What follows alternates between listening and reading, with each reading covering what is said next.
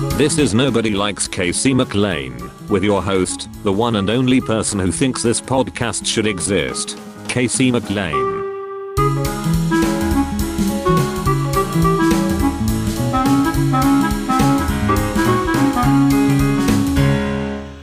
Hey!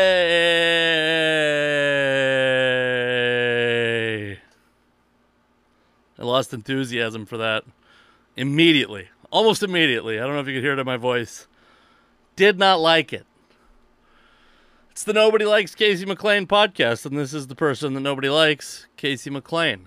Uh, I want to start, I guess, by saying that there's a lot of bad shit going on in the world.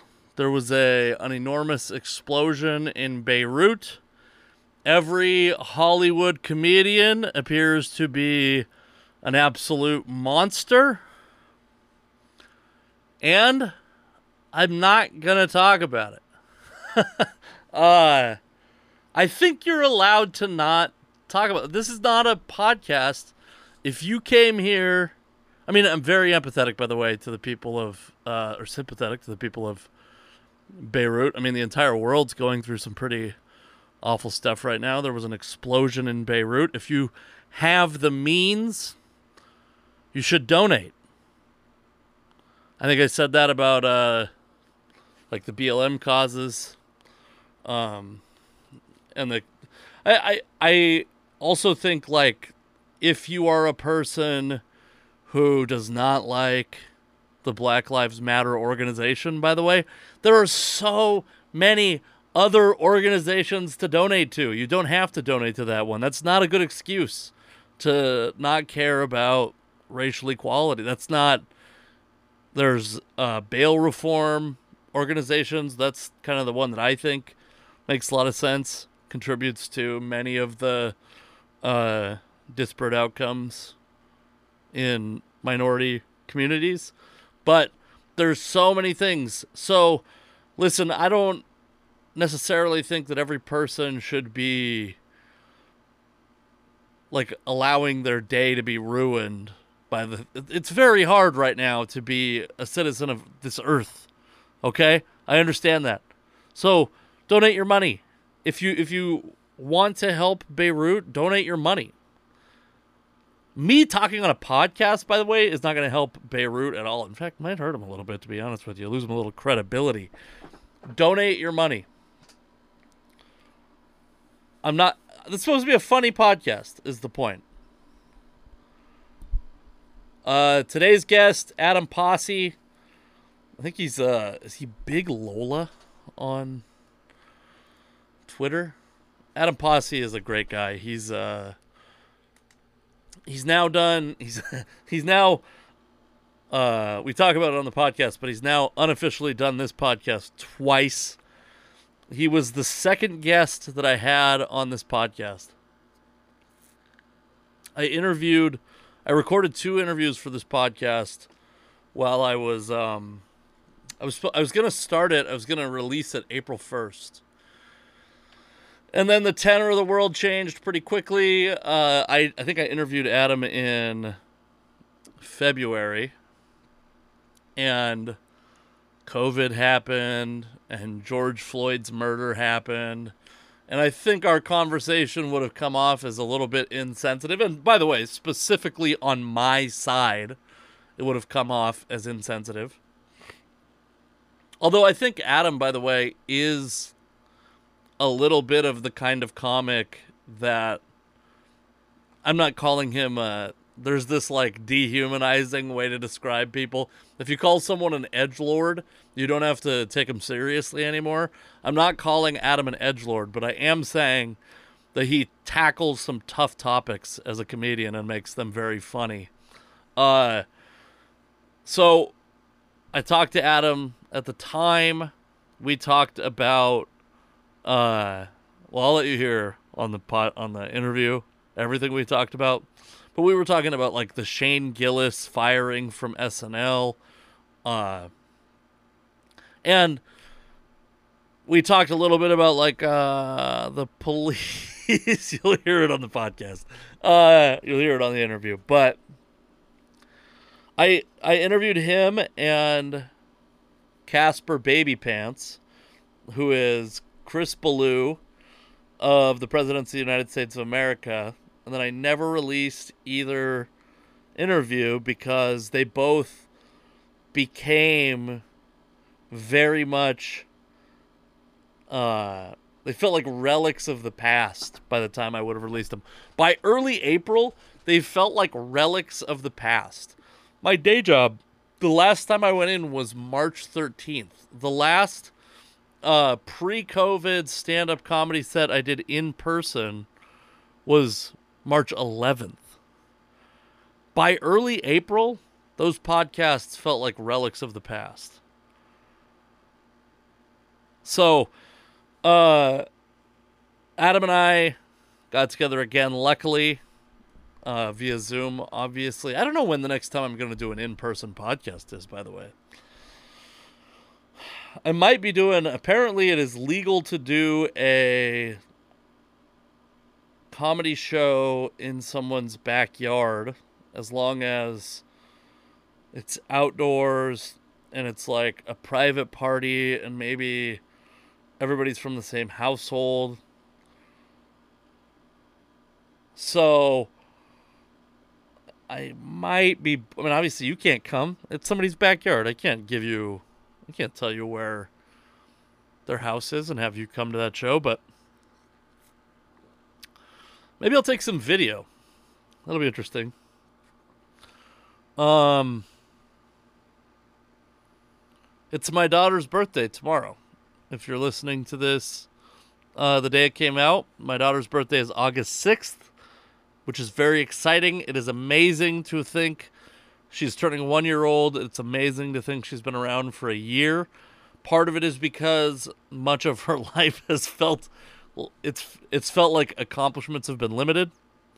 I will say, yeah, my wife got her master's degree in that year, which is uh, a remarkable feat she our daughter was born in August and my wife started and finished her master's degree uh, at WGU by March. I mean, it that made it what that meant was a lot of me solo parenting while she was studying, but I mean, that's a hell of a feat. Not many people do that uh, that quickly after having a kid. So and then yeah, I mean, I've fatherhood is great uh, for in some ways. it's I'm so dreading, by the way. Uh, Washington my wife's a teacher. Washington State schools have announced that they're going to start remotely, or at least my wife's district has. And um, I'm probably going to be working from home, and then we're going to have like a a one year and one month old baby and no real access to daycare. Technically, I think we'll be paying a daycare, but we won't be using them for a long time or very often. So, unless unless something changes, if you if you have any if you have any pull at a Tacoma daycare, let me know. Throw that weight around for me, baby. Uh, yeah, because I mean, I guess we could just some days work together or for a couple hours a day, take her to daycare and work like work uninterrupted. That'd be good. But I don't know. Wild time we live in. Um Yeah. And then uh my favorite comic, Joe List has a comedy special coming out August 6th, also Thursday. Uh, when you're done having your own at-home celebration for my daughter's birthday, which for which, by the way, this is what we're doing. This is uh, I don't actually care about your opinion, but this is what we're doing for a celebration. We are having only our parents over, uh, different parents Thursday, Saturday, Sunday. Which, if you're good at deductive reasoning, indicates that one set of parents is divorced. That would be my parents. Um, we will be. Yes, I'm smoking three types of meat pork butt on Thursday, ribs on Saturday, tri tip. If you're a if you're a previous listener of the podcast, you remember when I almost set my entire entire neighborhood on fire because of tri tip. I'm redeeming myself. I'm gonna redeem myself on this tri tip. Uh, clean the the grease trap on your grills, ladies and gentlemen. Also, you might hear the air conditioner on in the background. I don't give a fuck anymore. It is too hot to not have the air conditioner on. I have a like a little air conditioner, window air conditioner in this room. And what I've decided is I'll try to do editing, a little bit of editing to get the air conditioner noise out of the background, but I'm not going to sweat for you people, okay? Um Yeah, Joe List, great comedian. Special comes out on Comedy Central's YouTube channel. It starts streaming at 6 p.m. Pacific time, I believe. It's streaming though, so just whenever after 6 p.m., watch then. He's one of the best around. My favorite. Nice guy, also. And I had, it is fucking August 4th as I record this. And last night, I had fireworks, either fireworks or gunshots, but I didn't hear an ambulance or police sirens after. So my inclination is that means fireworks in my neighborhood at 11 at night. And it it's not even like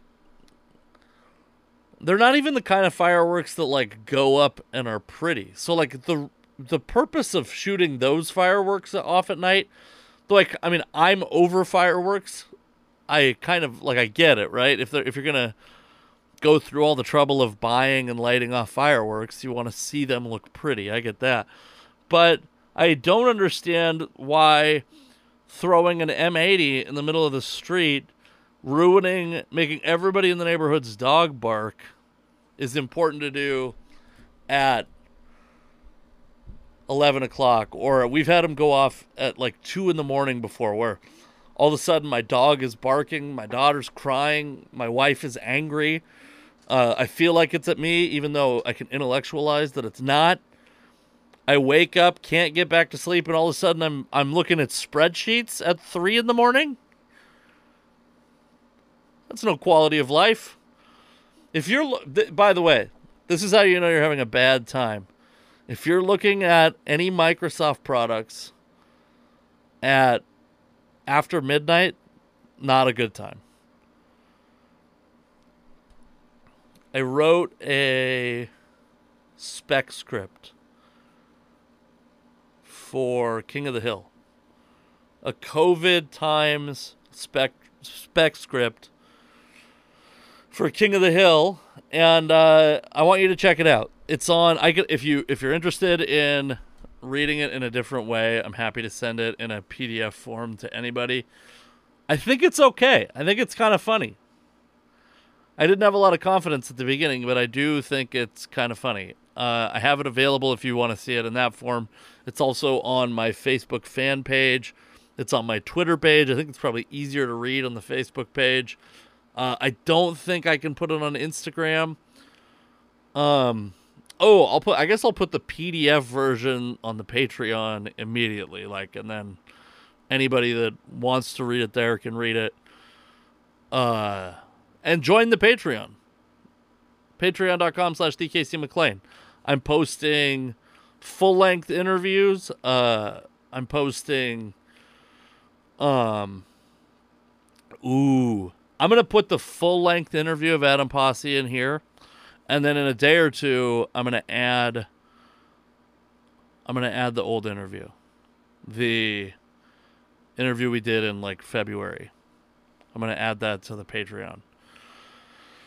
I don't know if that's where the Chris Ballew ones. I think I'm gonna put. I'll eventually just not have a an episode to put out, and I'll just have to say like this is Chris Ballew uh, circa January 2020, before we knew the world was going to collapse.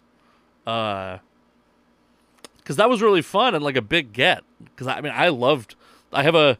I actually bought the the reason that I ended up interviewing him then was because the presidents were just just then putting out their the vinyl of their self-titled album, which is like the successful album that they had. It had a lump and kitty and peaches and uh it's called Stranger.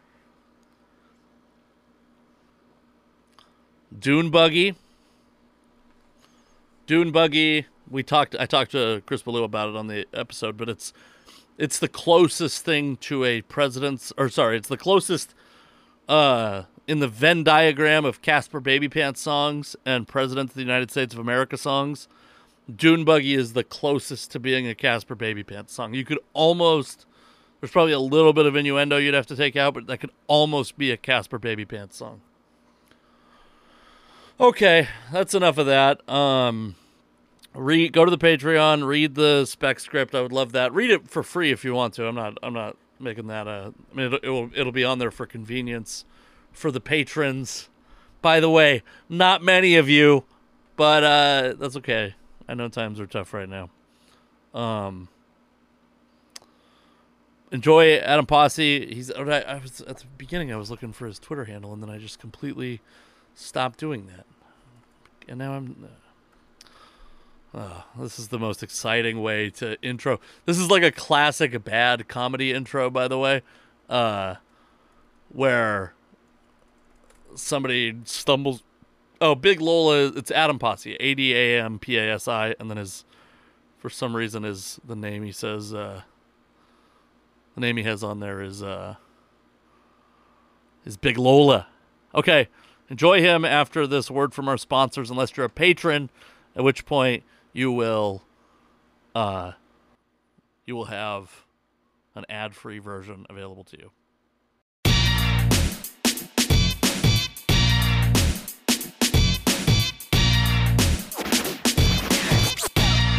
Adam Pasi is a stand-up comedian from Portland, Oregon. He is a regular at Helium Comedy Club and has a podcast called Chumba and Wamba.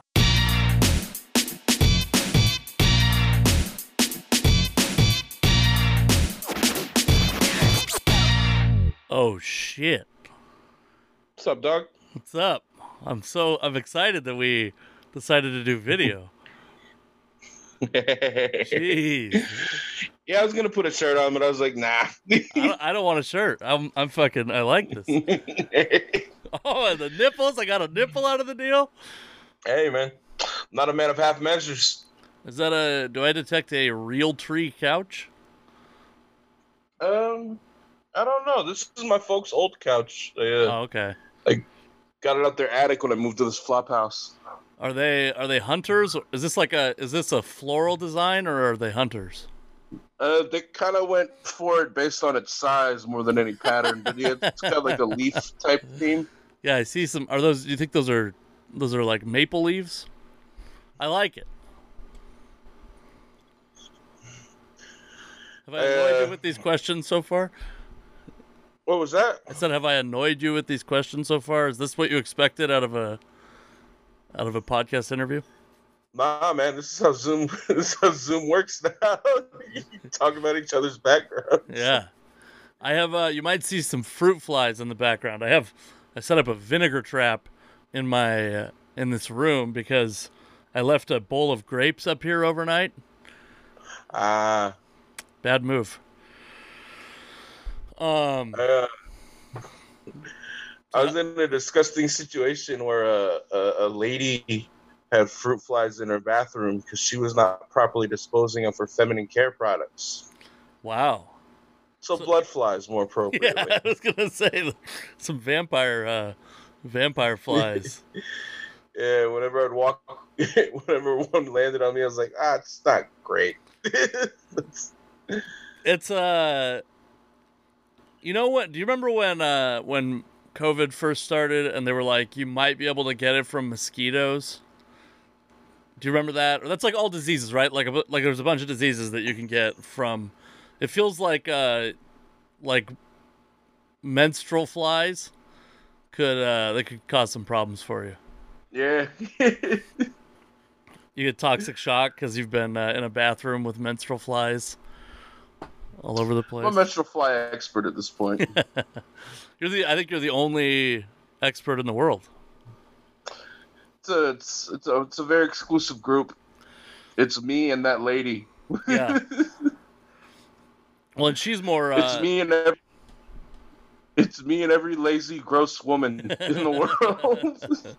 I was gonna say she's more uh, subject than expert, I think. But uh, how you've been doing uh, some live comedy?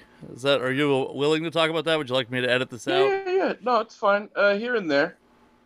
The uh, pe- Yeah, I. Uh, people are really moralizing live people performing live comedy. Um, I mean, I don't think it's great. I don't promote any shows that I'm on. I Oh, don't really? think people should be out, but I also go to a grocery store every day. Yeah. So Well, for that's work, and that's that's like how I look at it. It's it's a job. It's income for me. That's my argument for it income. is like if if bar it's like bartenders are these people that need to get back to work, so it's okay for bartenders to go to work, but then we we hate the people that go to the bar, but without the people that go to the bar, the bartender doesn't make any money, so what's the point of them being at work? You know what I mean? And I kind of view it like a comedy club is slightly different from a bar, but like why it's not that different. Um. Well, no, I legit don't think people should be out. But like I said, it's just it's a job for me. Yeah. I don't think people should go to the grocery store as often as they do. I Yeah, yeah, Should stay the fuck home, but I No, that- still yeah. serve them every day. Yeah. Sure, yeah, yeah. No, that's what I'm So- saying is like like I think you can be consistent and say I don't think people should be out at bars or comedy clubs or grocery stores or whatever, which I think is what you're saying. Yeah. And uh yeah, of course, like you're a reasonably young, barely healthy person, so uh you saw the nipple. Speaking of which, I, I was thinking about this today.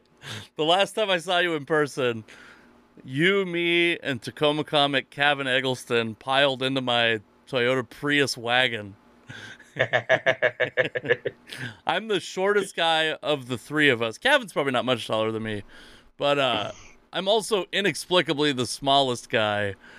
And I just, I love the idea of, because that's like a, a Japanese vehicle. I love the idea of uh, several Japanese people contributing to this to have like three enormous dudes test the suspension more than it would ever get tested in Japan. They'd have to put 11 people in that car to test it. you do need a, a group of Americans for that job. I've lived in Japan, and ones my size are few and far between. yeah. and most of them are professional athletes. They're better shape. They eat better. Less lazy. All the stereotypes about us are true. Actually, when I lived in Japan, it was like uh, 99 and 2000, and they were complaining because American fast food was getting really popular there, Yeah. and the country was getting noticeably fatter. What I love is that we can outpace a country that eats rice every day. Like we we talk about cutting carb. The mm. only way we can do it is like the only way Americans can lose weight mm. is you have to do like a religious remove. You have to exercise yourself of carbs, not exercise your body. Exercise yourself of carbs. That's the only way we can lose weight. Mm. That country eats rice with multiple meals a day, and our fast food could still outpace rice at every meal. Yeah. Pretty it lets wild. you know it's the. It lets you know the food is poison. it's like less healthy than a pot of rice per capita per day. Why did you live Two in Japan? burgers, and now the country's fatter than it was. Why did you live in Japan? my my mom was a government employee. She my dad was in the army Oh, okay. and he was retired at that point, but my mom still worked for the government. She uh, ran daycares Oh, okay. uh, on the base, so she she worked at an Air Force base. So we lived in Okinawa. Oh, okay. It was a, My a really uh, cool place for me to be not productive right out of high school. My grandpa was uh, stationed in Okinawa. Um, during the Korean War, not during, uh, obviously during World War II. I don't think there were Americans officially stationed in Okinawa. But, yeah, uh, doubt it. uh, is that the is that the craziest place you've been, or like the most? Where where else have you been? Because you're you have like Tacoma roots, right? Um, I was born on Fort Lewis, but like the full list is Tacoma, San Francisco, Munich, Germany, Staten Island, New York, Bayonne, New Jersey, Bremerhaven, Germany, Fayetteville, North Carolina, Vacaville, California, Okinawa, Japan, and then Portland. Portland was a military transfer. Uh, no, Portland is where my mom's family's from. Oh, And okay. so when me and my brother broke out the nest, we didn't break all the way out because we came and stayed at my uh, you went to the satellite nest. stayed at my great grandmother's old house. oh man, it's just every single thing in your life is like the couch is uh, a parent's old couch. It's um yeah, it's a, you have a nice family. I think. I think that's what we're yeah, I've been slacking for a while. I, I, I'm I'm ready to make fun of you for it, but you have a nice family. Uh, and then the last time I talked to you, also you were uh, full time comedy, and nobody in the world is full time comedy right now. So you talked about you work at this uh, grocery store, right? Like a, are you a, are you like legit a bouncer at the grocery store? Because the pictures that I saw of you first, like the first first pictures of you uh, working were nearly as a bouncer. um, the, the, like I've since become I've since uh, went on to become a cashier. You know, onward and upward. But That's good work. yeah, when I first when I first uh, started working, it's the grocery it's the grocery chain I worked for before I was able to do full time comedy. Oh, okay. and uh yeah so they only let 40 people in the store at the time and i would and so we got a door person which i was uh checking mat making sure everyone has a mask and telling him what the protocol was before i let him in and then keeping count which Oh. is funny because i had a joke where i uh, I wrote a joke like five years ago where I referenced being a bouncer at a grocery store. And now you're And back. now I, yeah, since then I brought the joke back and I said, talk about how I didn't know I was vision boarding at the time. uh, do you, is it a union grocery store? no, Okay, so you No. don't you don't start back at like the same seniority or anything like that. No, I was actually fired back in the day. But um, because I was juggling between comedy and work, and so I was late all the time. But they can rehire you after six months, and I'm not at the exact same store, but the original manager that hired me worked at this store, so she Oh, okay. vouched for me. Because I was good at my job when I got there eventually. So- well, I, I think. And- uh, do you do you have a? Because the original time we were supposed to do this podcast, I think you fell asleep for the entire through not only the entire time but several hours after. Oh yeah, no, I uh, yeah, I went way too hard the night before, and I I I hangover slept right through that entire day. Uh, I messaged my apology to you. You I had a yeah. sandwich, and I went right back to bed. uh, do you have do you have uh, punctuality issues? um, not these days. well, I guess you have one place to be. It's a lot easier to be there on time. yeah, that was actually my selling point. Uh, to when I was reapplying to the grocery store, this was like, "Hey, you want to talk about my termination? I was living a double life, and now you're my life." So, you- Are you? Because I think a lot of times the suspicion when you're late is that you just don't care about the thing you're late to. If you cared about it, you'd be there. So, but and I'm I bet that's true of you. And I'm not I'm not saying it about. Uh, I mean, you don't have to care about this podcast because it's going to do absolutely nothing for your career. But what I'm saying is, well, you're not late for comedy shows, I assume. um, I can be. I guess I guess you could say I have punctuality issues. I don't know. I think my friends blow it out of proportion. I think I've been late to too many comedy shows. I'm pretty good about it. I, I'd give myself a B plus for showing up on time to comedy shows. How far down the comedian curve are you grading that? Because comedians aren't necessarily known as punctual people. Yeah, the the uh, the um, the initial CPT used to mean colored people time. You could say it. until I I, can't. started doing. And still, I did. Oh, you can say it. Tweet about it afterwards. But uh, since I started doing stand up, it's come to mean comedy people time to me. oh, okay. Yeah, that's Yeah. his. Have you heard of? So I, uh, you're Samoan, but you've have you ever spent any time in Samoa? Like, No, I never. The closest I've been is Hawaii. so you can't blame it. You can't blame it on island time even. Because you've heard of island Uh, time, I I, mean, assume. island time with me. Yeah, definitely. yeah, dude.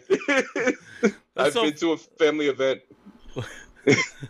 That's so funny that it's like you come from a military family and the island time still just made it in. It still made it through.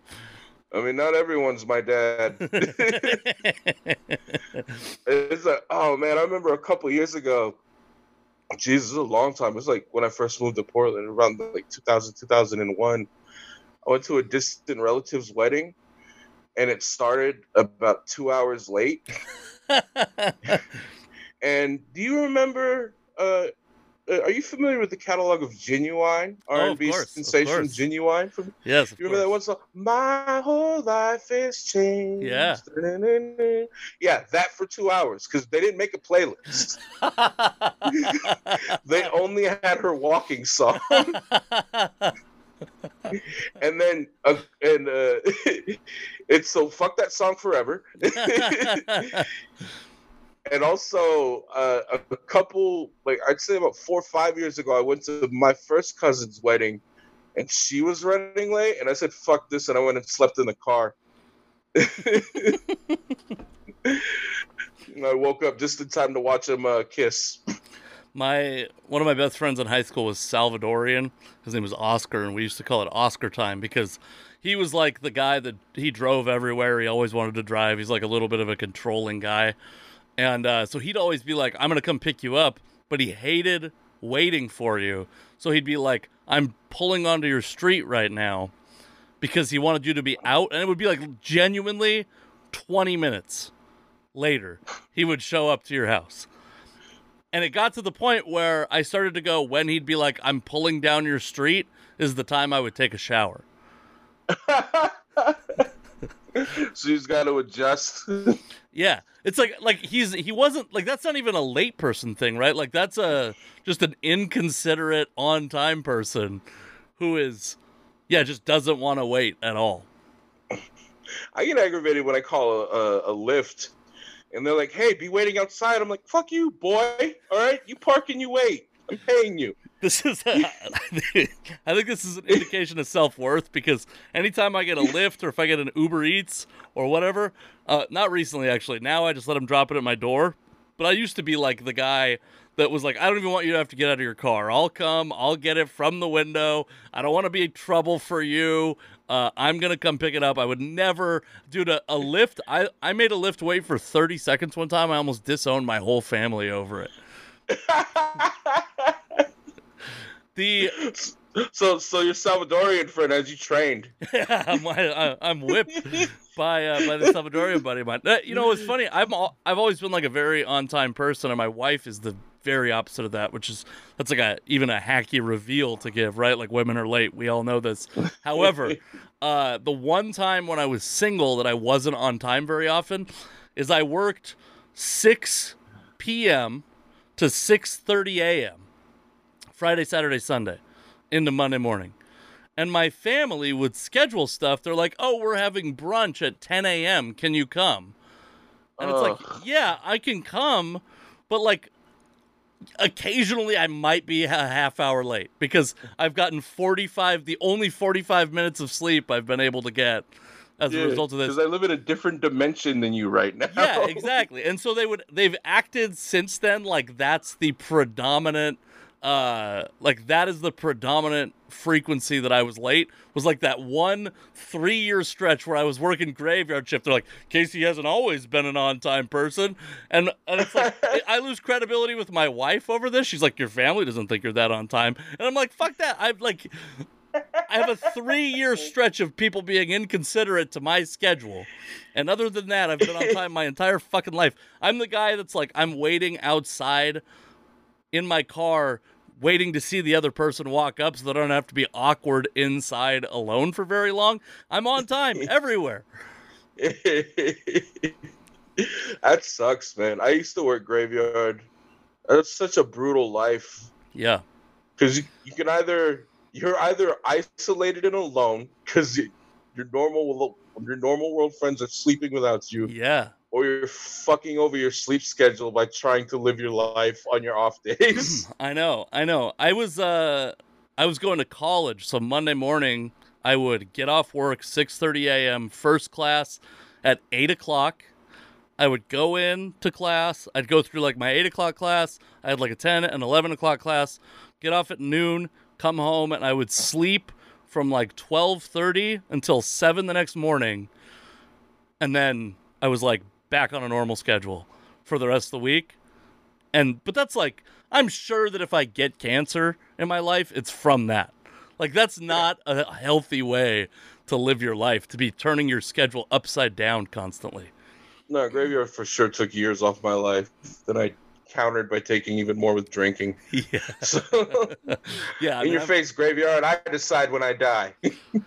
That's uh so the last time that you were so that you know you were the second person I interviewed for this podcast and then I decided the tone was not necessarily appropriate for COVID times and then we had a discussion on that that became less and less and less appropriate as time went on because Did I you ever put that out? no I never did it might be like one Clever day man. yeah, I know, I know. I uh I have an interview with you and Casper Baby Pants, who is he was uh Chris Ballew is his name. He was the um lead singer of the Presidents, the band The Presidents. Oh shit. Yeah, so I have an interview with you and him, and I haven't put either interview out because for wildly different reasons the tone isn't appropriate for the time. Because his is all about how like he's able to make like this sustainable living doing live performance for kids in this like you know it's cool to get these kids into like a space to see live music, which like obviously his entire tour schedule's canceled. Uh, Yeah. he's uh, you know I'm I think he's doing fine because he was doing fine before, but uh, no income coming in. And then on yours, we I brought up a tweet that I thought was funny, and I think it changed the tone of the podcast because a guy said, "Would you rather hang out with uh, like three racist cops or three woke comics?" And um, first off, uh, I do want to say I listened to the Chumba and Wamba podcast shortly after George Floyd's murder, and I Oh. I heard about your cousin. I believe it's your cousin, right? Yeah, yeah. There, uh, I don't know if that was. I don't know if we talked about that on the podcast or if that had happened yet. But Oh, yeah, it happened. Uh, uh, it happened on New Year's Day of 2019. okay, so yeah, that definitely because that was 2020 when we. I think yeah, it was 2020 when we talked about that. Yeah. So, so I, I, uh, I, I didn't mean to be the insensitive about that specifically. I was not aware. well, you're white. you people never mean to be insensitive.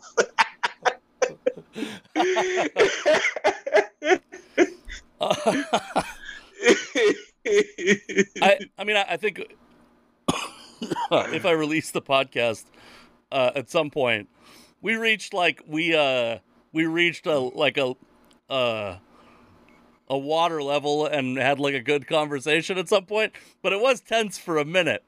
More tense than I had uh bargained for when we because I, I kind of view let me tell me if you take this as a as an insult. I kind of view you like a little bit of uh Portland's Patrice. priest, you say? No, no, no, no, no, absolutely not. Patrice O'Neal. Patrice O'Neal. The Oh, Patrice you break it up. I heard priest. oh no, yeah, I said I said Patrice O'Neal, like elephant in the room. Can you hear me? Can you hear me, Adam Uh, Pasi? barely. It's it's getting choppy. Let's see. How about now? Any better? I think it's on your end. Now it's better. Is it better?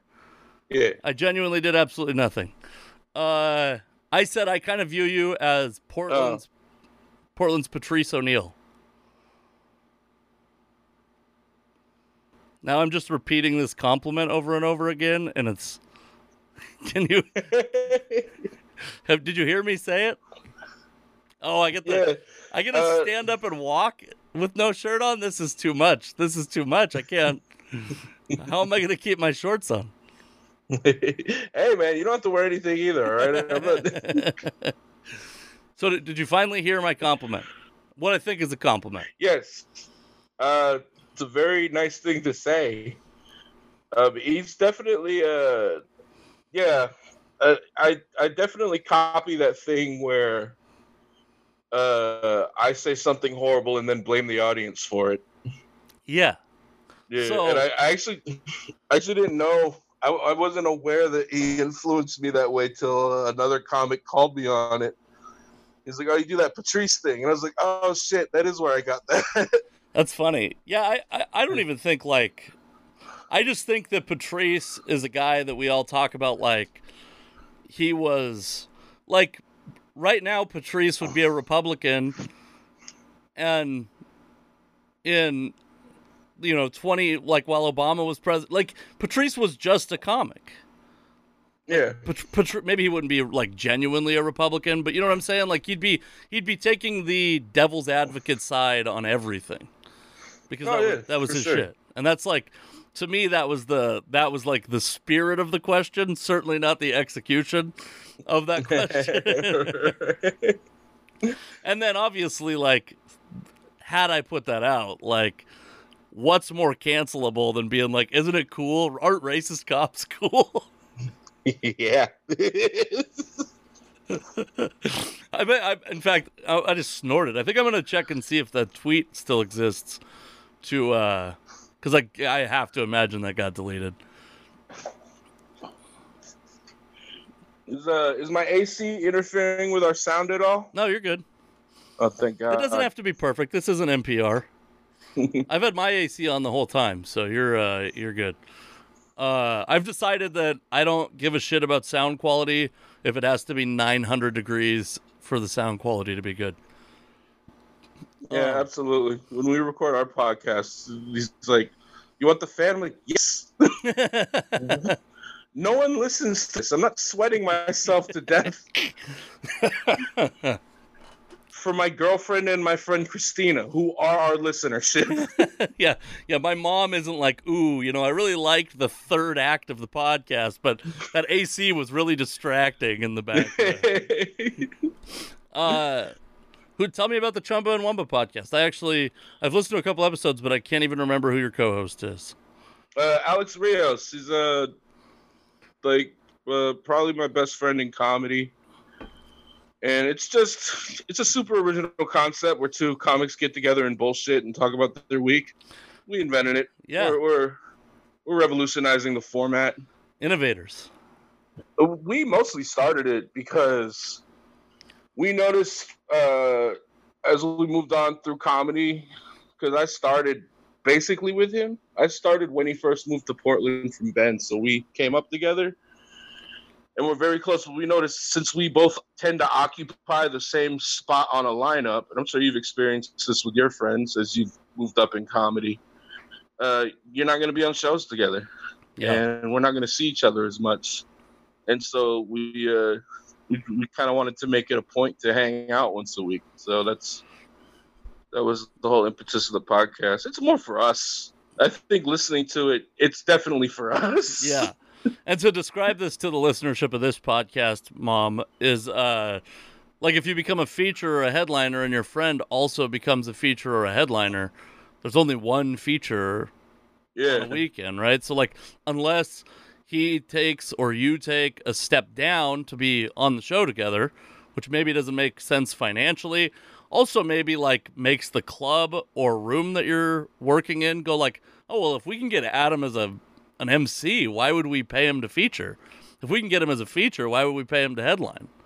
So yeah, that's uh that that's interesting. I don't have any friends uh, that are close enough to co-host a podcast with me anymore, so uh, Damn, this is got sad. I know. I'm just, I'm just joking. I'm just, this podcast is actually called "Nobody Likes Casey McLain." Uh, well, it, that checks out because you did have a podcast that had a co-host, and, and look at you now, Casey. That's funny. I was actually, in fairness, I was uh, I was texting with Taylor Bonzer, who's who was the co-host that you're talking about, uh, right before you came on, and we introduced our dogs this week. If there is a, we took our dogs to an elementary school to run off leash. If there is a wider thing you can do, I'm not sure. my uh my friend oh shit we actually talk about it on the next episode of my podcast.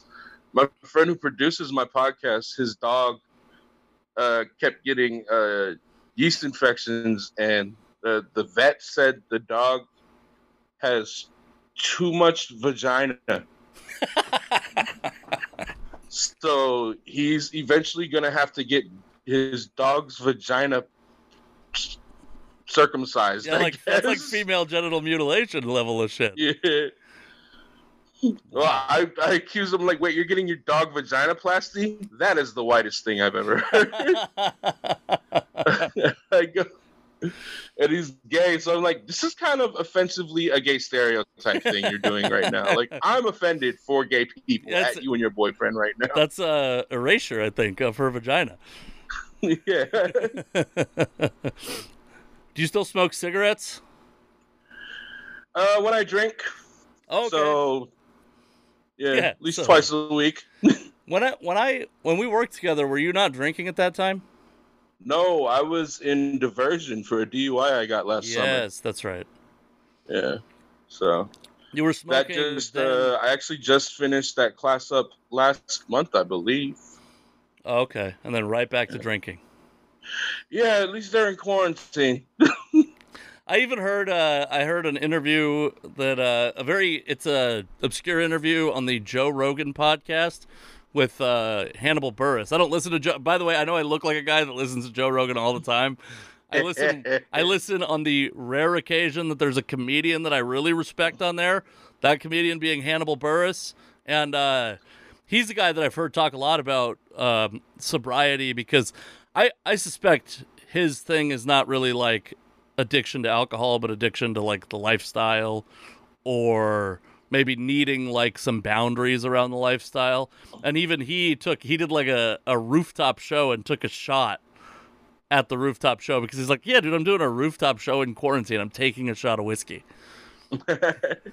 Are you so what's your drink of uh, choice? Um, I mean actually in the summertime, fucking I'm a basic bitch. White wine or white claw. it's hot, man. I'm not trying to. Actually, I I started. Uh, I started veering away from beer.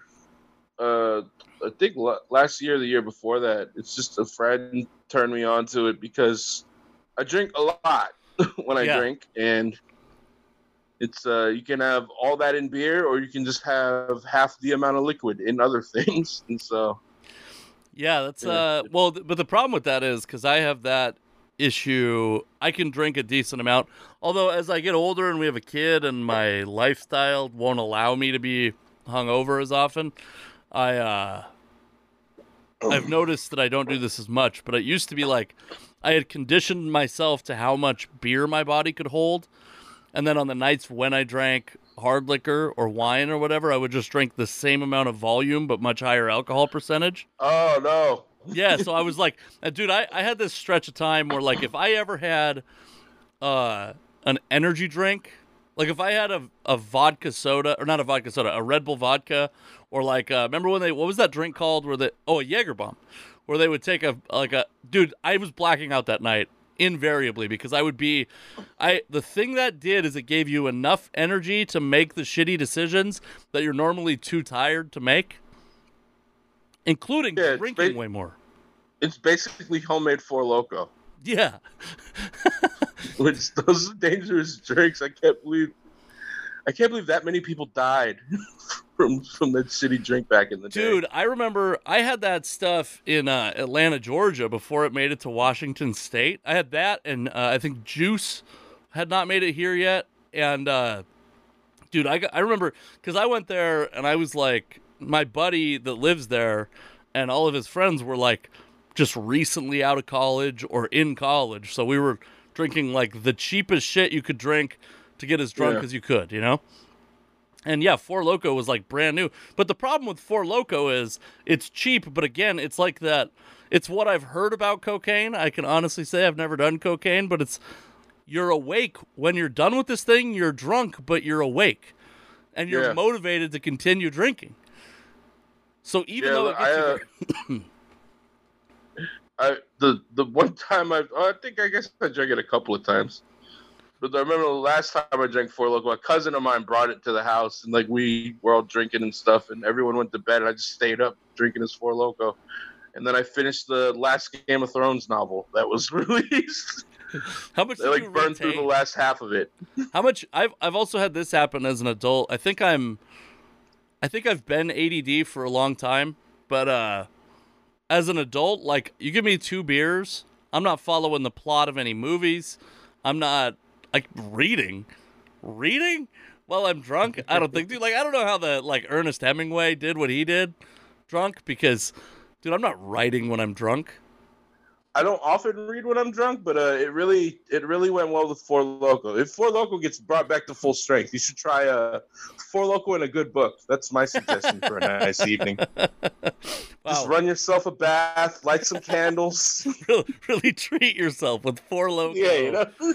Four Loko and maybe some uh some like a romance novel. Oh yeah, little, Danielle Steel. Yeah, that's the name I was going for. I was worried I was I was gonna say Anne Rice, and I th- I think that might be an author, but it also could be like a conservative uh Supreme Court justice. So I'm not sure that that name. No, no, Anne Rice is the uh, the interview with the vampire Oh, okay, author. okay, very romantic. Yeah, and uh, her books suck. I tried to read one. No, I've read. I I've read one and a half, and uh, back in the day, and uh, it's just excruciatingly detailed. Yeah, Like she'll be heading a scene, six paragraphs on the coffee table. oh In the my scene. god. It's just I'm like, lady, tell me the fucking story. I don't. Yeah, that's I. Re- I tried to read. Uh, sure, there's two books that I would compare to that that I've tried to read in my life. Uh, one book I finished, The Hobbit, is like that, I think. But the problem with The Hobbit for me was, so I, did you have a accelerated reader in school? It was this program where you'd like Um, you'd read books and then you'd take like a short test on the book and you'd get a certain amount of points for the amount of questions you got right, and then you had to get a certain amount of points every month or semester or something like that. Um, we we had something sort of like that. So We, I think our thing had like prizes. Oh, okay. So the Hobbit, Yeah. a lot of t- a lot of times what kids would do in my class is they'd find like a one or two point book, and they wouldn't even read the book. They'd just fake it through the test. And if they got like if you did enough of them and you got a half a point or a quarter point, you take thirty tests, you get to your thing. Well, I was like, I- Okay. I, have too much honor for that, so I'm gonna read. I'm gonna fully read the Hobbit and take the test, and it's like 13 points or something like that. I read the whole thing. I'm so fucking confused for the whole book. I take the test, fail it miserably. Zero points. I spent a month on this fucking book. Zero points. Another book like that is uh, I read, I was trying to read the book version, which by trying to read, I mean listening to the audio book of American Psycho because it's like a very good movie, but I thought, uh, you know, like the book must be better. Like it's so detailed, it must be better. And I've never learned so much about '90s male fashion. I have to say, have you ever seen American Psycho? I've seen American You know those scenes where he's like being very meticulous about his like his beauty regimen. Well, imagine those in paragraph form. They're fucking That's- long, okay? it's a lot. Yeah, it's like he describes every single person's clothes to the color, to the collection of clothes that they they were in. It's too much, and so I stopped. I stopped on that one also.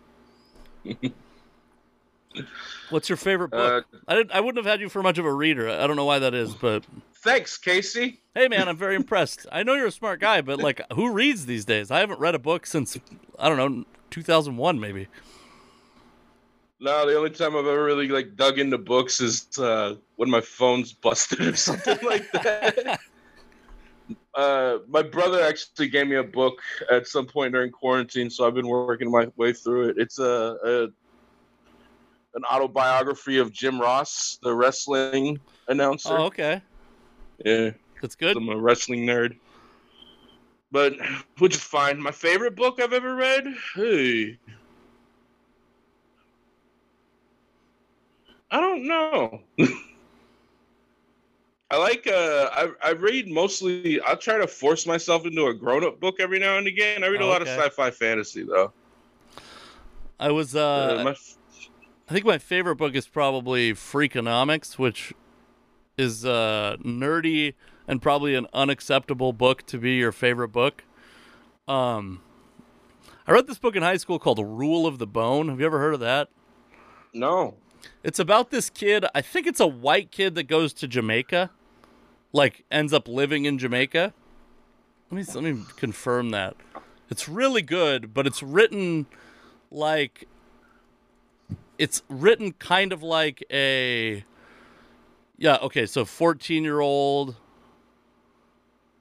I think he, yeah, I think he's a white guy. Anyway, it's written like a fourteen year old would tell you a story. Like there's no quotation marks in it when people are talking.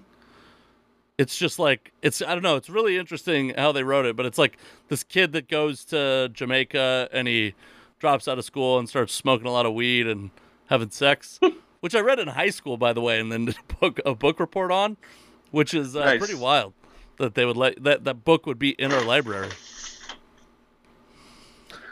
I um damn what was I gonna Oh, I read I read Schindler's List a couple years ago. That's a book? Yeah. I feel like shit for not knowing that was a book by the way. How is it? Or did you just read the list part? I just read the list. uh, not, yeah, just uh, a bunch of Jewish names. Not as interesting as you think it'd be. no, I read. Yeah, I read the actual book. Uh, the, the you know the story of Oscar Schindler, and it's it's a really great book. It's fucking brutal because it's about the goddamn Holocaust. But Yeah. But I, so I was I was reading the book on the train, and I just got aggravated with how pretentious I felt like I looked. I'm reading Schindler's List. Dude, I wish I wish it wasn't weird for adults to make like book covers for the books. My friend bought me this book, uh, "God Is Not Great" by Christopher Hitchens, which is like, I think, a pretty off-cited book by atheists, and I, I wanted to read it, uh, but I didn't want to have a conversation about it. Do you know what I mean? Like I, what I was riding a commuter train, same same kind of thing, I think, and I just didn't want anybody that had read it to start a conversation with me or someone who was offended that I was reading it in front of them to have a conversation with me. So oh, if I could have put like one of those like uh, brown paper book covers over it, that would have been perfect. like in high school. Yeah, exactly. I'll put a bunch of stickers and shit on it. That's a, that's actually a smart move. Hey, Casey, can you hold on for a couple of minutes? Yeah. All right, I'll be right back. All right.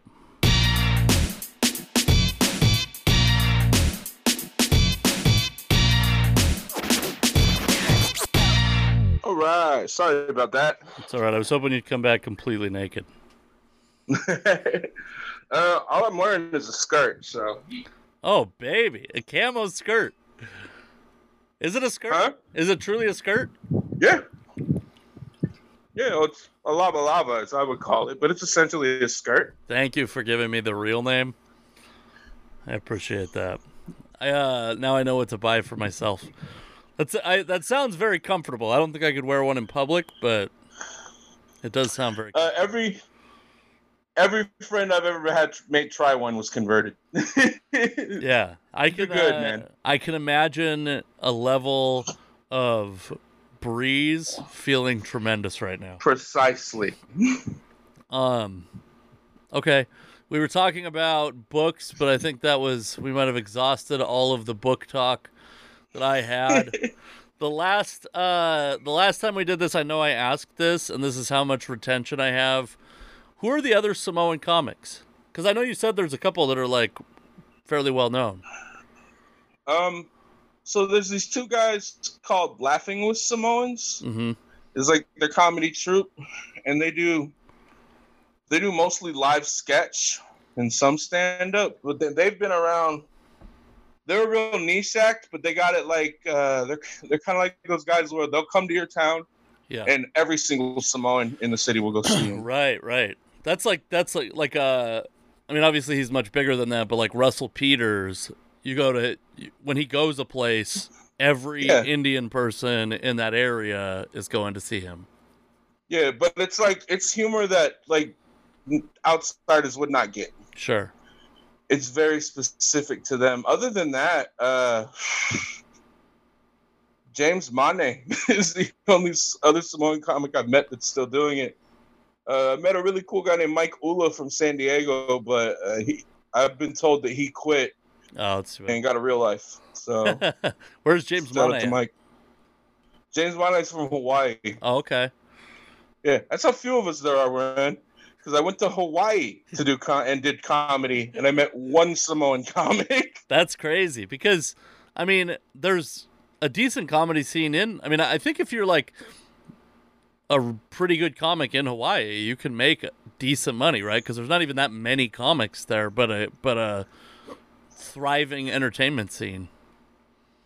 uh, when, when I was well, at least on Honolulu, uh, when I was there, I did I did a couple of shows. There's not really a lot of money gigs though. Oh, okay.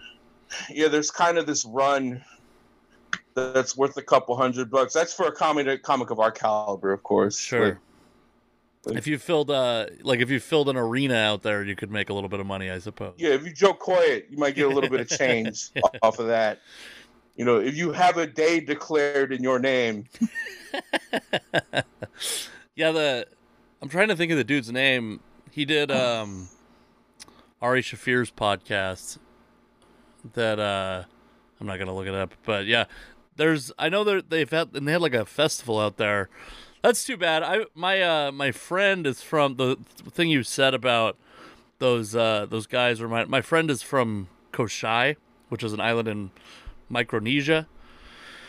And it's uh he's hi they have a his cousin i believe has a band that there's so few bands on Kosrae that they're just called Kosraean style band like Kosraean style music which you should go check him out but he uh we went through like their biggest hit which again like what's the biggest hit on an island of maybe like 5000 people? What is a hit? What does that mean? Does that make you any money? Like is that can you even make money doing music on Kosrae but uh and taught me like some of the words like what they meant like what they were talking about which is kind of cool. Like i still actually know like a little bit of the song. I'm not going to sing it to you right now before you ask but uh yeah it's uh you can be like that level of niche because there's a there's a fair amount of samoans in in the united states right? Yeah, uh, but especially on the West Coast. the the area right now in the Northwest, in the Northwest, we're the number one uh, COVID population. oh is that true? Yeah, why is that? Is it yeah is it because like they they're still working? Are samoans still working it's because my asshole relatives don't listen to anyone. I you know it's funny. I noticed this thing. I so when I worked graveyard shift. Oh, you know what I was gonna I was gonna connect back to the uh the racist cops thing. I think a good way people want to know how to get like uh exposure to other races without being offensive and stuff like that. And I think that if you work manual labor, you are going to work with a diver- diverse group of people. Like, there's no doubt you're going to work with a, div- a diverse group of people. I used to work with a fair amount of Samoans, and I was surprised. There's a lot of uh, Mormons and Adventists, which, Yep. which, like, I mean, it makes sense because those are two like missionary-based religions, and so they, you know, you show up and you're the only uh, Christianity show in town, I guess. And uh, it was uh, it's Mormons, Adventists, and Catholics. oh, are know, there a lot of Catholics also? Yeah, I guess Mormons and Adventists stand out because they're so like rare weird. among. I, don't I didn't say that, but uh, I mean, I'm not. I was raised seven day Adventist. I'll say it. oh yeah, I I dated a woman that was uh that was she was like we're like Adventist light, and I was like oh okay that's uh like her family wouldn't eat uh what is it cloven hoof animals mm-hmm. yeah Cloven hoof has to chew the cud. Uh, swims in the water without scales in or fins. I think. Its scales are without scales and gills. So basically, just fish, no shellfish, yeah so no caffeine. oh no caffeine No caffeine. Caffeine's a drug. oh so so four Loko you're like breaking you're sinning in several ways it's funny. I used to keep the dietary thing like in like my later years before I like stopped acknowledge that I didn't believe anymore. hmm I keep the dietary thing, but I was still an avid drinker. Then one day I'm just sitting there with a hangover. I'm like, eat some fucking bacon, you hypocrite. That's funny because like I actually the I'm a I would say I'm like an atheist, but the older I get, the more I understand why people are religious. Like I come from like the place I live has art and entertainment and shit, and there's like a commu like several communities. But like some cities, the entire community center is the church, right? Like you you uh if you don't like that's where you meet your wife that's where you like the people that will help you in your town you meet them there Yeah. etc and so like i feel lucky that i didn't have that as like a i didn't have to rely on that um but i think like the kosher like kosher and a lot of the dietary stuff makes sense for like it sounds so random but you're like yeah shellfish were dangerous back then Yeah, Because- back then, red tide. Re- well, not only red tide, but like how often can you easily and reliably boil water? Uh, Mhm. How quickly did food spoil back then? Like, yeah, it's like clear. Like you could maybe cure some beef and save it, but you can't like you can't do that with crab or lobster, right? Like that shit's going bad Nah. immediately. So, yeah, that's uh, it all makes sense if you give it any thought, right? But our first thing is like just to make fun of it. I think. Does it? Yeah, Crab and lobster no good for Adventists, or were they? Are those in? Yeah, yeah, shellfish Shellfish is in or out? out. Oh, okay. Yeah. So, oh, if it has So- scales, it's okay. Yeah, I think you need scales and gills. I think those are the requirements for something to eat in the water. Yeah, well, I always looked at it like, uh, you know, like the people putting together the religion. Like, all right, let's let's con our tribe into not fucking murdering themselves for dinner. yeah, I mean, population growth and uh and retaining population was important back then, right? mm-hmm. Now, yeah. now we could probably do with a few uh, a few less people, but uh, anyway, there are I the when we talked last, we were also talking a little bit about Shane Gillis, and I've since I've learned, Adam, I've learned. No, I haven't. I, I still stand by the idea that I think comedians should be able to make jokes, but I didn't realize this thing about that, which is that uh, Asian people get made fun of more freely than other people. Like they just people just say stuff about Asians as though it's true with impunity more often. Like I think most people understand that if you're doing a joke that's potentially offensive to black people, like you're walking a tightrope. But Yeah. they're not as as uh careful with Asian jokes. Oh, not at all. Which is fucked up because Yeah. it was on the last week or the week before on my podcast. I said, I said Asian people are the white people of colored people.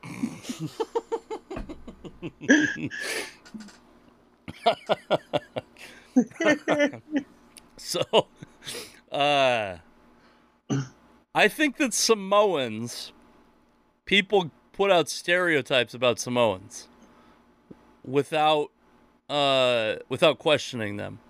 Like I think there's two things: Samoans are big Mm-hmm. and they're nice until don't they're not nice. Yeah, until they're Yeah. not nice, and then they are very not nice. Do you think Yeah. that is Like, are those accurate? Because I've also never heard a Samoan dispute those stereotypes. You think those that do they? Yeah, they- well, well, it's uh it's an island full of farmers, you know. sure.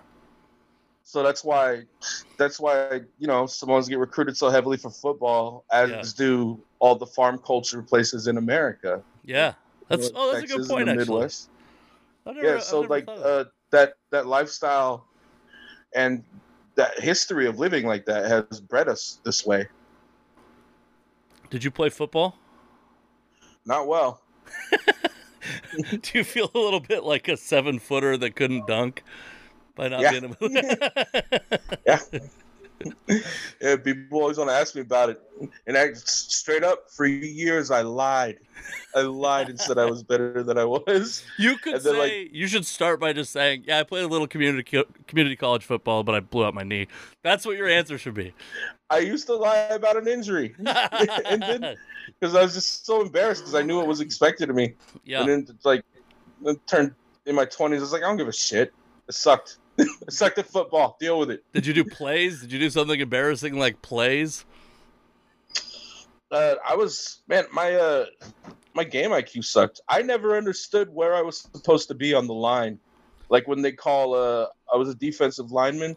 When they call strong left, I know what the fuck I was supposed to do. I didn't listen. I sucked. I was a bad kid. I was a bad student. I was lazy. I think you misunderstood what I said though. Did you do? Did you act in plays? Oh, my bad. I thought you were asking if I did something embarrassing in a foot play on oh, the I got field. you. I got you. What? So yeah, because you had to have done something. Once you realized you sucked at football, what did you fill that time with? Video games and bullshitting with my friends. Oh, okay. yeah, no, I didn't. I didn't. I was never like much into like anything extracurricular at school. I just got in and got out as quick as I could.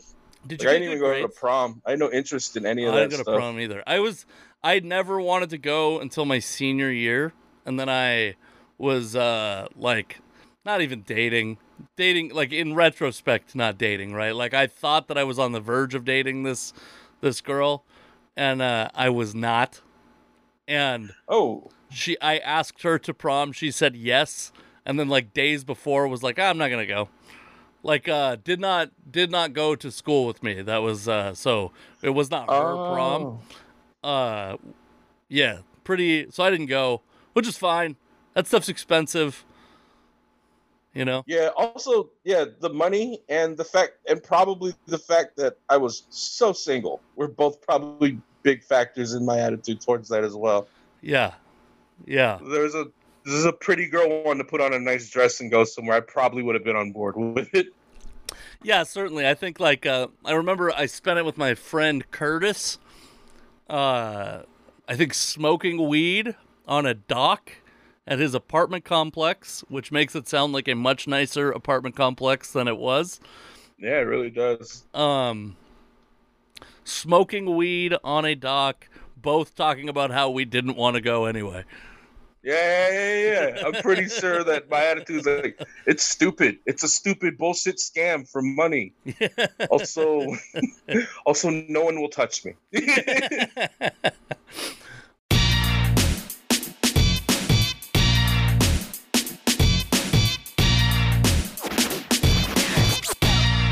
Donald Trump did an interview with Axios's Jonathan Swan. It was a very revealing interview, and one of the best displays of true journalism during his presidency.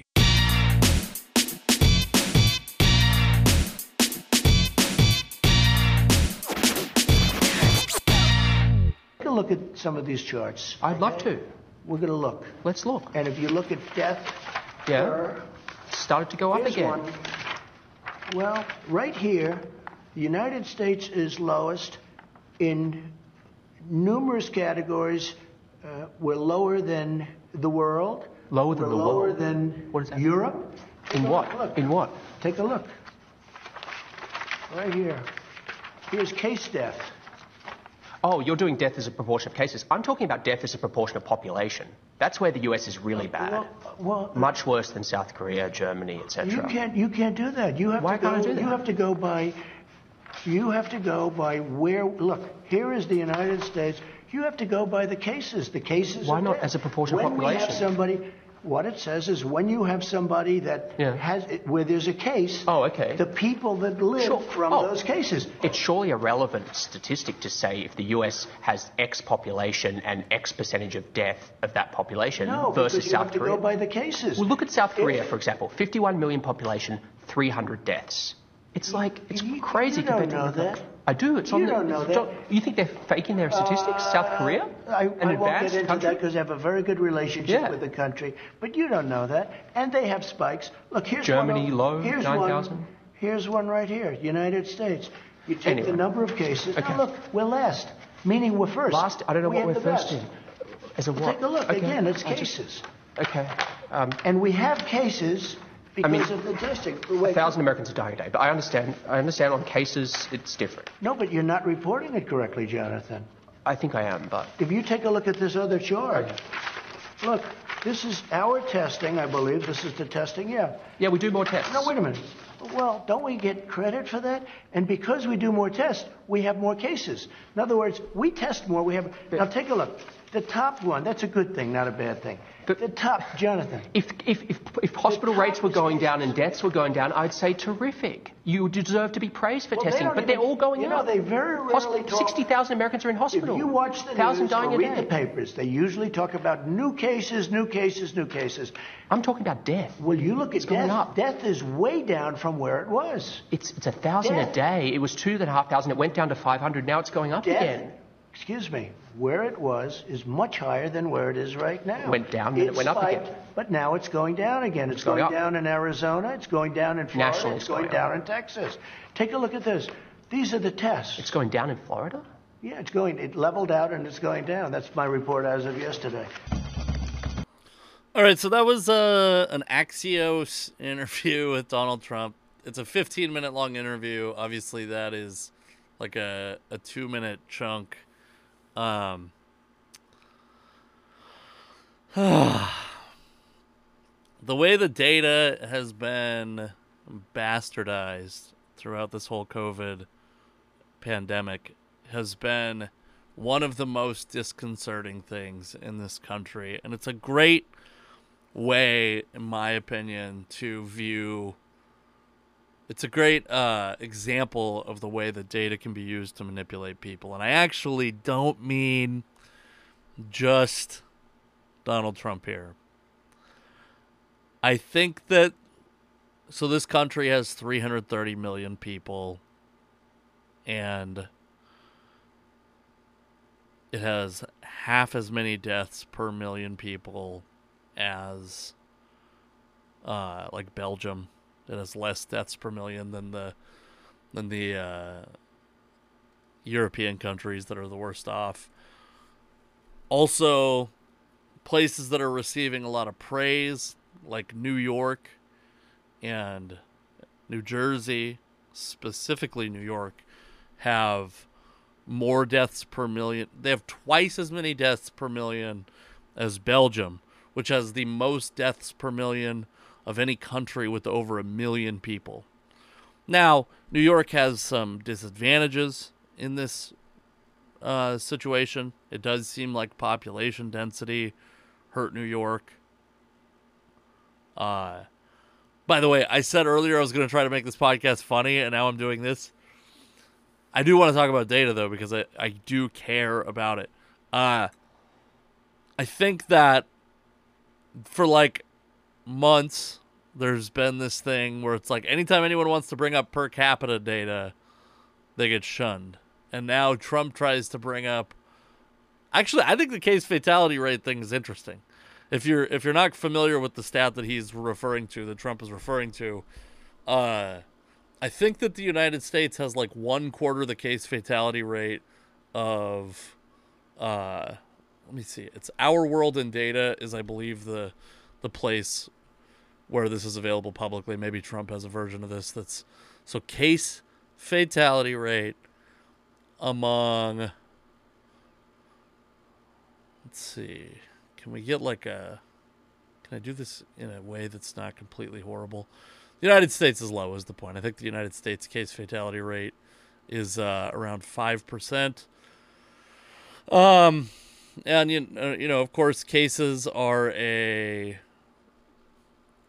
as a as old Donald said there, like uh, cases are a function of testing, which is true, but when your test rates are going up and your positive test rate is going up, it's not really a sign that you're eradicating anything. Uh, test rates also aren't necessarily going up right now.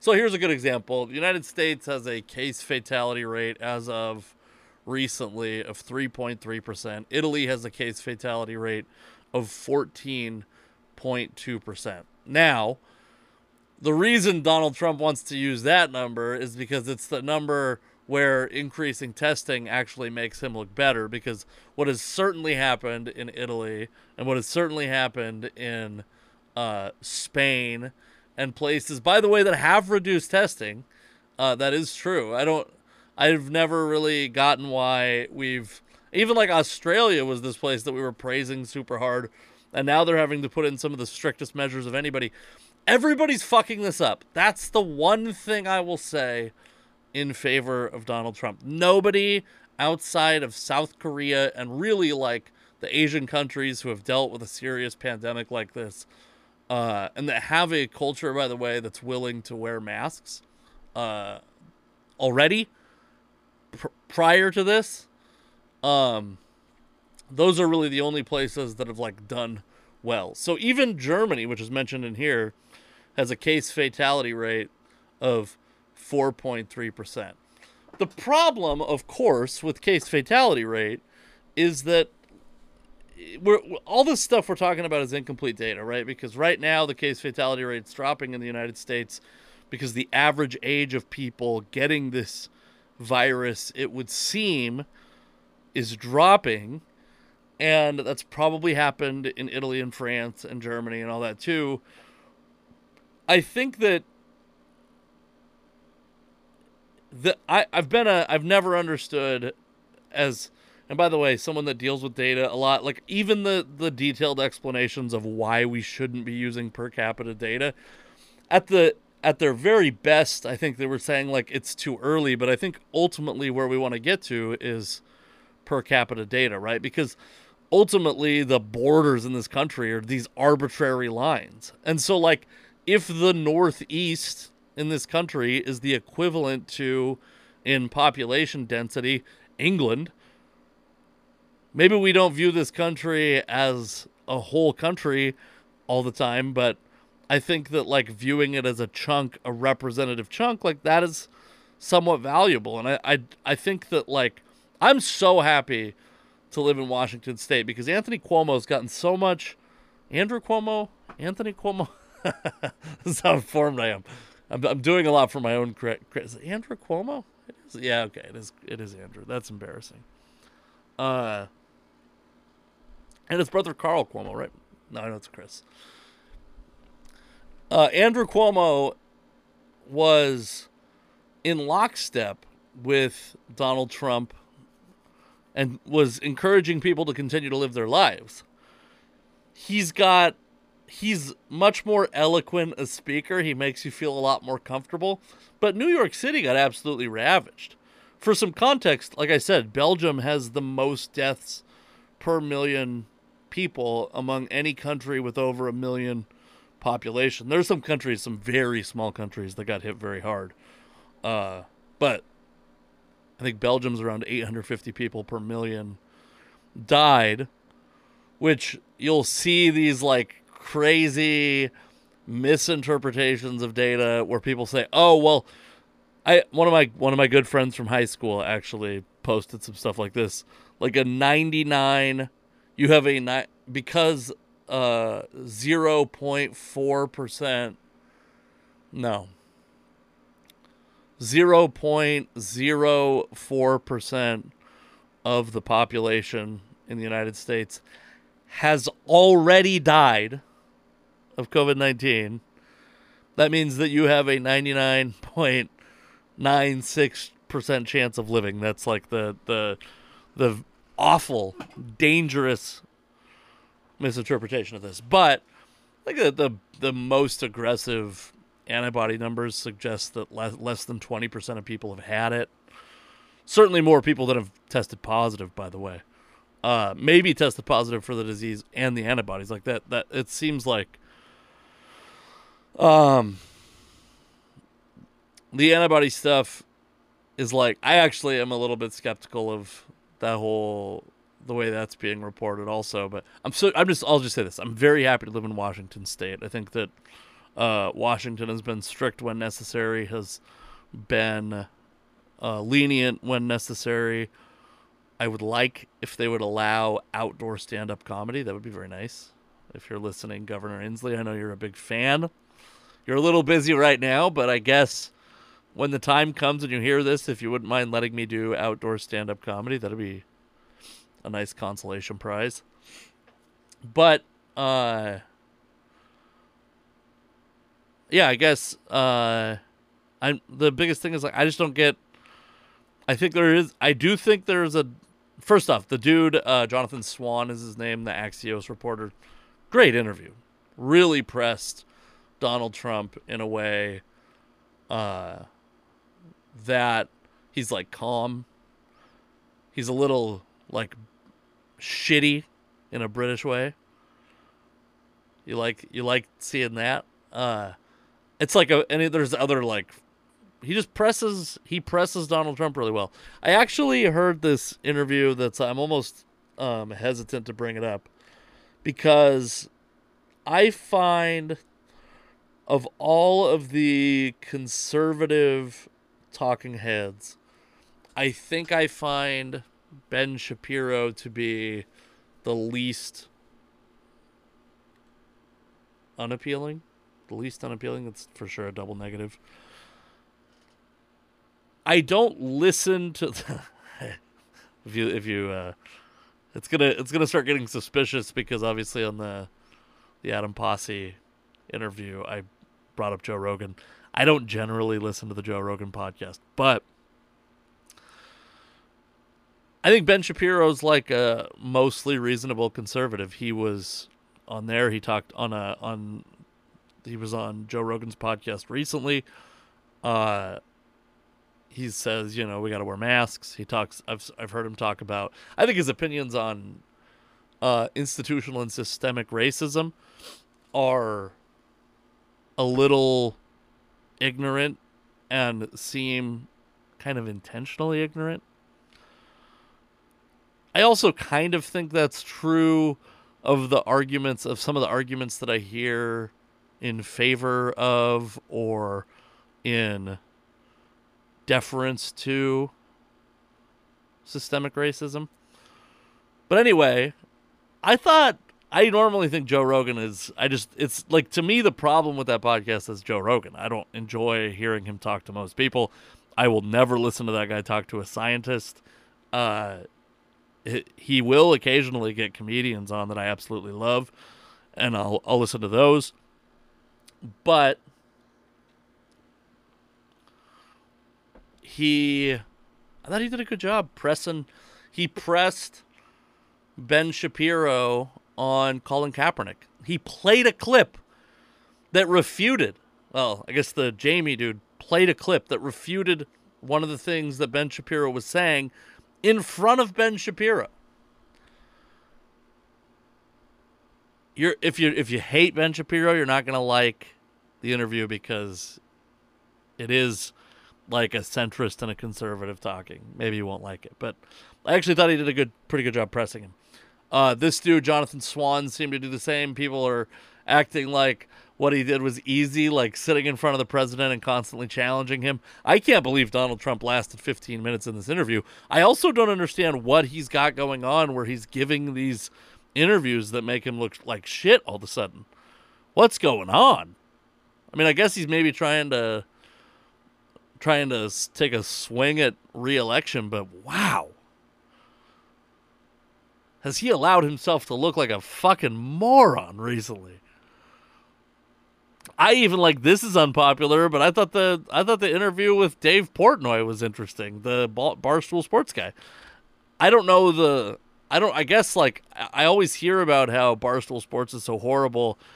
I don't know the reasons. I've looked into them and like, I, again, like not a fan. Don't consume anything on the network. I saw that he interviewed Donald Trump. Watched part of it. I will. That's another one. I guess I'll occasionally pull up. Uh, what's the podcast called? KFC Radio, which I don't even know what the hosts' names are, but they'll have comics on that I like every now and then. I'll listen to those. But yeah, I mean, he has really made himself look like a an ass recently, and not like in the like perception of evil way. Uh more like in the he looks incompetent. And not in an evil way. Way like just looks so unfit for the job. Uh which i think he actually had done a re- reasonably effective job of shielding the public from until recently. All right that's enough political talk. Jesus christ. I'm going to talk about sports then we'll close this thing out.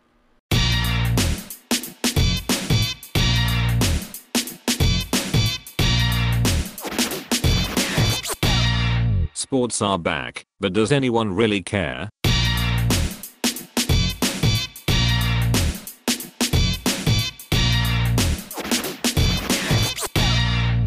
All right, sports are back. I talked about the Marlins situation the other day. Um, obviously, baseball has a COVID problem that goes without saying. Uh, the St. Louis Cardinals had nearly as bad of an outbreak. The Phillies managed to get off pretty pretty easy. I guess that's what what happens when you're the more responsible team. Uh I will say this, when I watched King of Staten Island, I was pretty certain that I would be thrilled when sports came back, that I would not be able to get enough of sports when they came back. I'll be honest with you. I watched like four innings of baseball so far. I watched like four minutes of basketball so far. Sports are not doing it for me right now. Lifelong, I'm a lifelong sports fan. And I thought that was going to be it. I thought I was going to. I thought this was. Man, I thought I was going to be into sports. And I am. I am just not interested for some reason. I don't know what it is. I'd be curious if anyone else is having that experience. I haven't watched. I canceled cable at the beginning of this, and I thought that I would be going through, jumping through hoops, you know, figuring out a VPN to get blacked out Mariners games on MLB TV. haven't done any of that, uh, and I'm not just saying that to keep the to keep the. I do know JP Crawford's having a good season, which that's encouraging. I don't want to uh, not be excited about that, but yeah, I am. Uh, I guess I'm just not. I don't know what it is. I uh, I don't have. I'm not. I. I'm uh, as the country song goes, my give a damn is busted. I guess there's just so much going on in the world. I don't know how to care about sports right now. Maybe when football comes back, but I don't even know if then.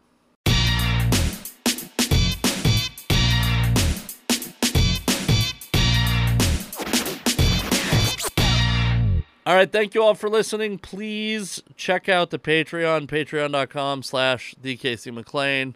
Uh, it's five bucks.